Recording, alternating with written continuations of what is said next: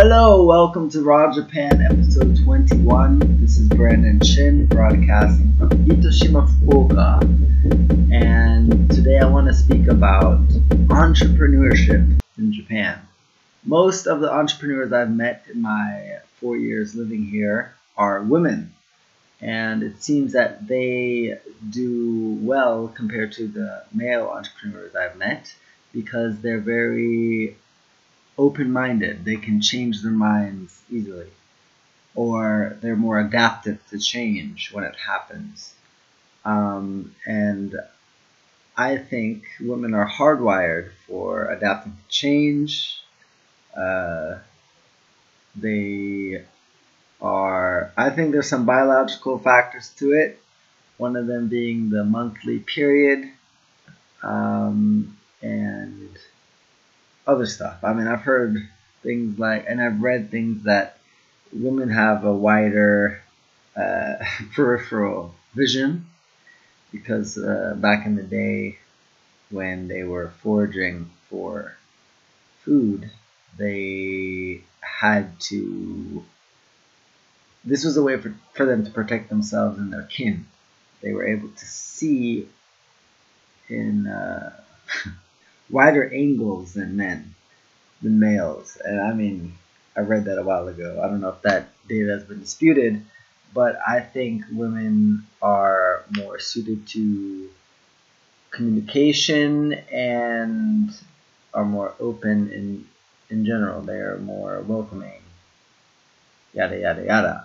And so most of the entrepreneurs I've met in Japan and elsewhere are women, and they are successful mostly because of their strong communication skills, I believe. And the men that I've met that are entrepreneurs in Japan are also successful, and they do well in communicating. Communication seems like it's the core foundation for most successful entrepreneurs. You're not going to really get far if you, first of all, don't have your messaging correct. Second of all, if you can't at all communicate, it's not going to work. And you find a lot of Japanese dudes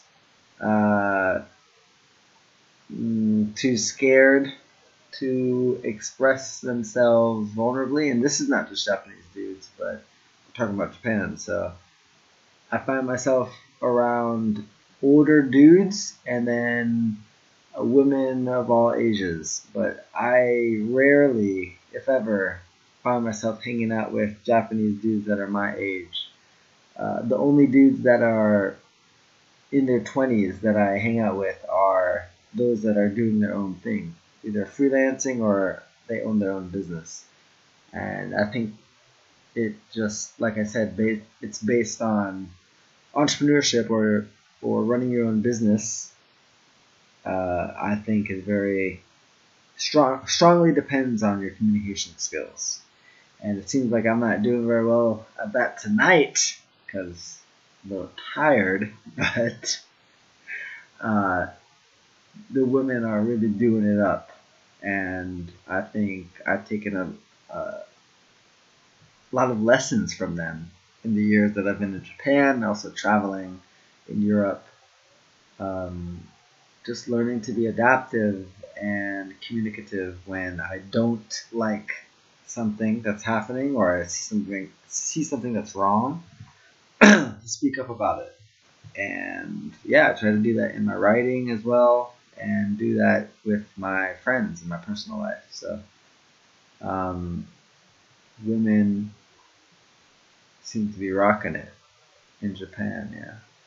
Although I don't think the culture is very supportive of entrepreneurship in general, but especially women entrepreneurs. It is changing a little bit, but still, especially in Fukuoka is a little bit more open-minded atmosphere here, but in general I think entrepreneurship is not supported in Japan, and more resources ought to be, because it's where a lot of innovation comes from in society, entrepreneurship sector.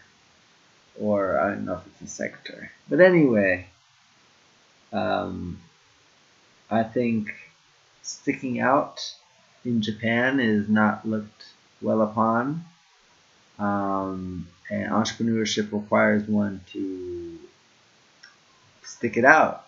Stick out and to stick it out, right? You're going to have to differentiate yourself and show how you are different from the other people in the market, and also keep going with your idea to see it to fruition. Make sure that your idea is brought into reality, and that requires patience and perseverance. And I'm on the road as well, and I'm meeting a lot of people on the road, or that have reached one pit stop and are on to the next, and it's exciting, but also you gotta push. And I'm very grateful for the people that I've met along the way. I hope Fukuoka continues to set an example for entrepreneurship in Japan by providing startup visas or opportunities for foreigners or people, or international entrepreneurs, to come to Japan and bring their ideas to Japanese culture. Fukuoka City is acting as an experimental hub where they give residencies for 6 months for people that are successful with the startup visa application. And it's something I've been looking at for a while, to really start to create something in Japan that is beneficial for both Japanese people and travelers here. Because I'm the bridge. That's what I've been my life. Before Japan as well, and I speak about that in my books, and I won't go into it on this episode, but entrepreneurship in Japan is changing and becoming more open and accessible, and I hope to be part, I will be part of, I am part of this change, this wave, and I will bring you the lessons I learned along the way. So see you on the next episode. Go to Brandon Chin. It's time to sleep. It is time to sleep. Go to brandonchin.net/raw. Type in your email address, and I'll continue sending you stories about Japanese culture. You can get my books there, and you can join the group Raw Japan, where you can jump in and discuss with Japanese locals and other non-Japanese that are like-minded but also different from you, and we can exchange opinions, dig into the nuances of Japanese culture and how it is influential abroad, etc. So go to brandonchin.net/raw, type in your email address, and I'll see you inside your inbox. See you, and good night. Oyasuminasai.